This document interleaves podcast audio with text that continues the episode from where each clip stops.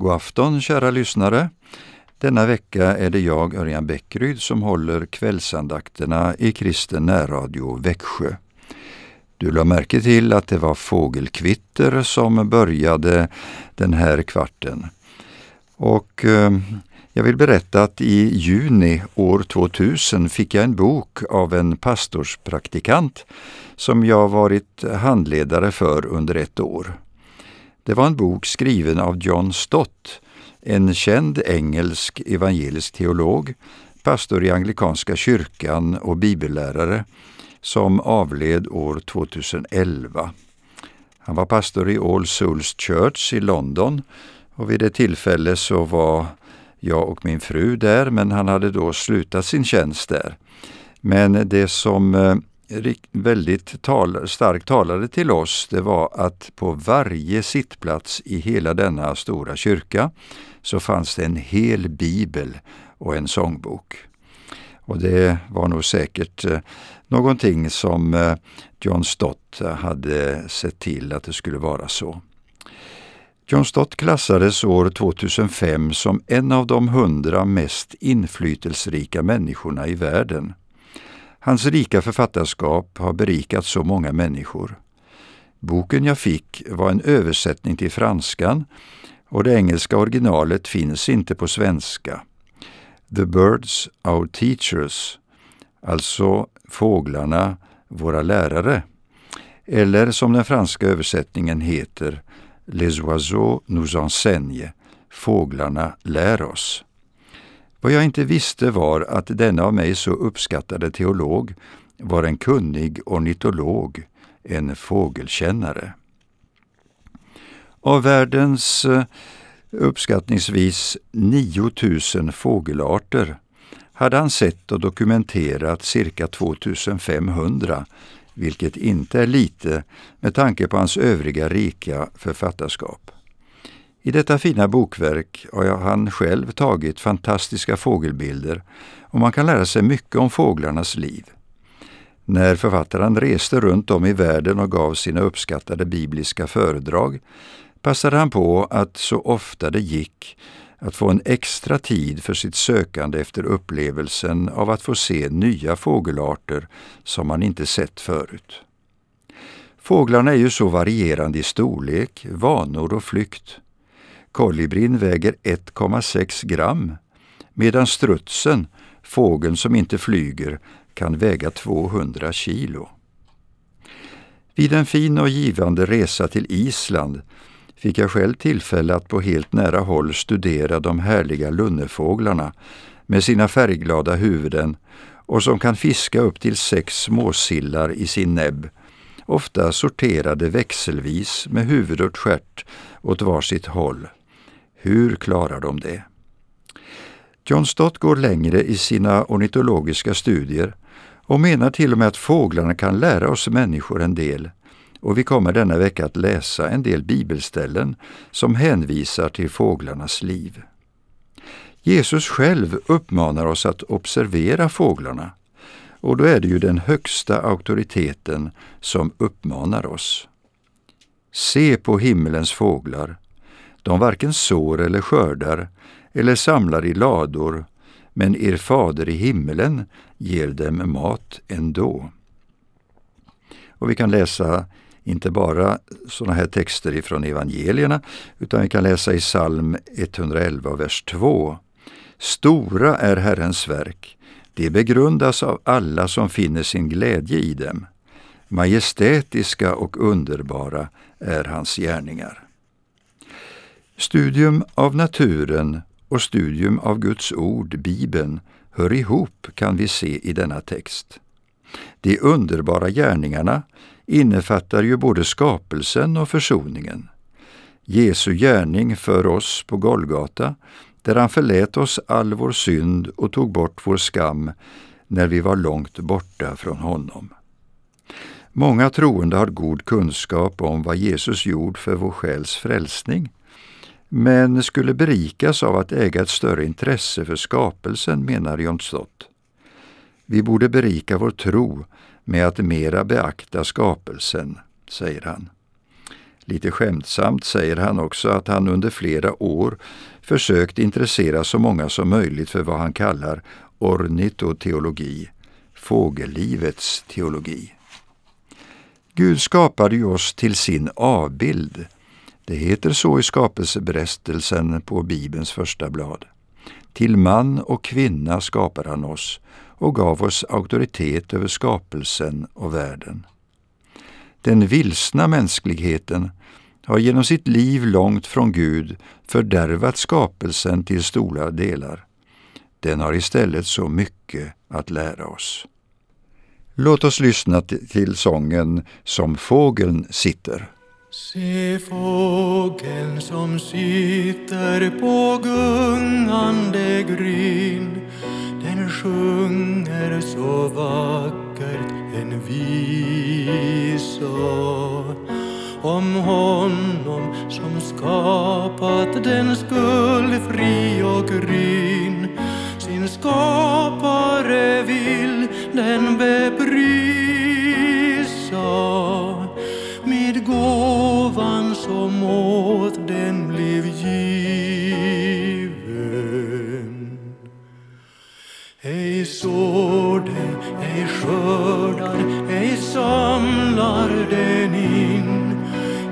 skadan för sig och de sina.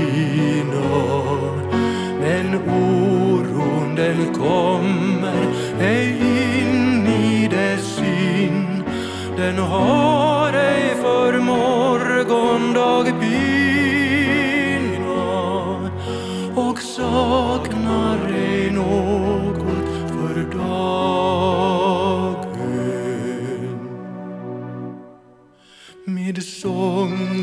välkomnar den gryende dag och sjunger med glädje till kvällen.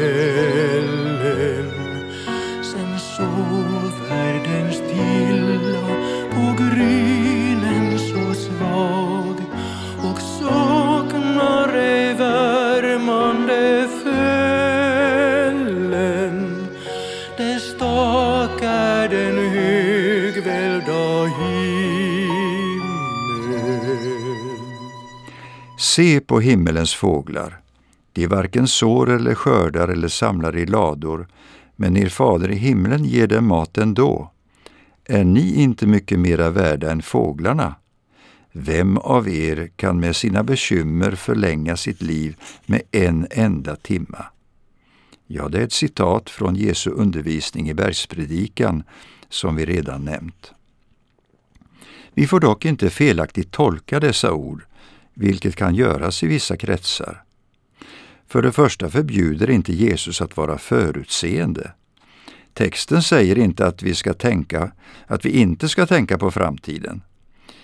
Vid vårt fågelbord ser vi många fågelarter, min fru och jag, var och en med sina speciella vanor. Vi ser så många nötveckor som tydligen fått upp många unga denna senaste sommaren. De flyger i skytteltrafik mellan foderbordet och de närmaste träden och kommer tillbaka och hämtar ständigt mera frön. Vi vet att de stoppar in dessa frön i barkspringor överallt där de kommer åt för att ha dem på vintern om vi har glömt att fylla på fågelmatningen. Så förståndiga de är. Den större hackspetten gör likadant och vi roade oss med att se hur en ung hane, han hade fortfarande röd färg uppe på huvudet, sedan får han det bara i nacken, han hackade frenetiskt på stolpen som håller upp fågelbordet för att kunna gömma frön i springan han gjorde.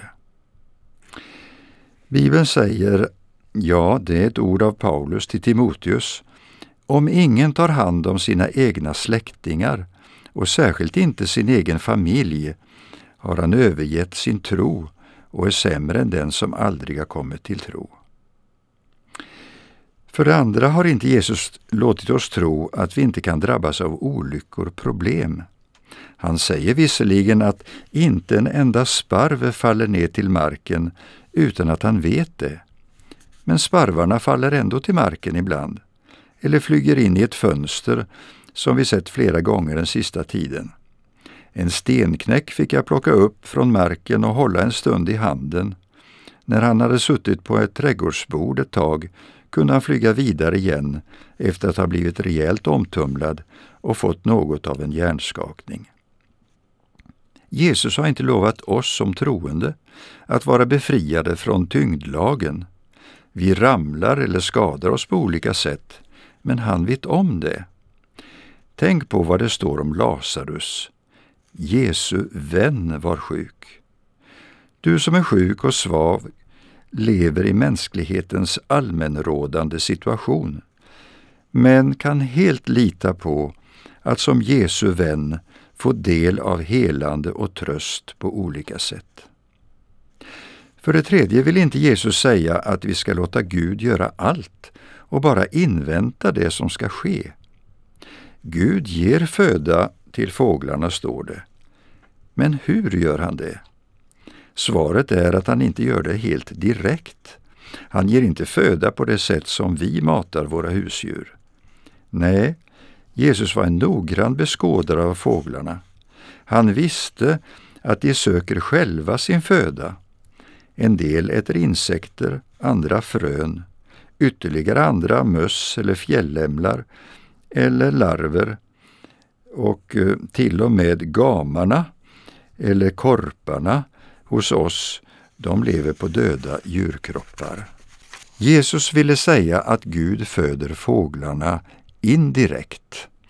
I psalm 104 står det ”Alla väntar de på dig, att du ska ge dem deras föda i rätt tid. Du ger dem och de samlar in. Du öppnar din hand och de äter och blir mätta.”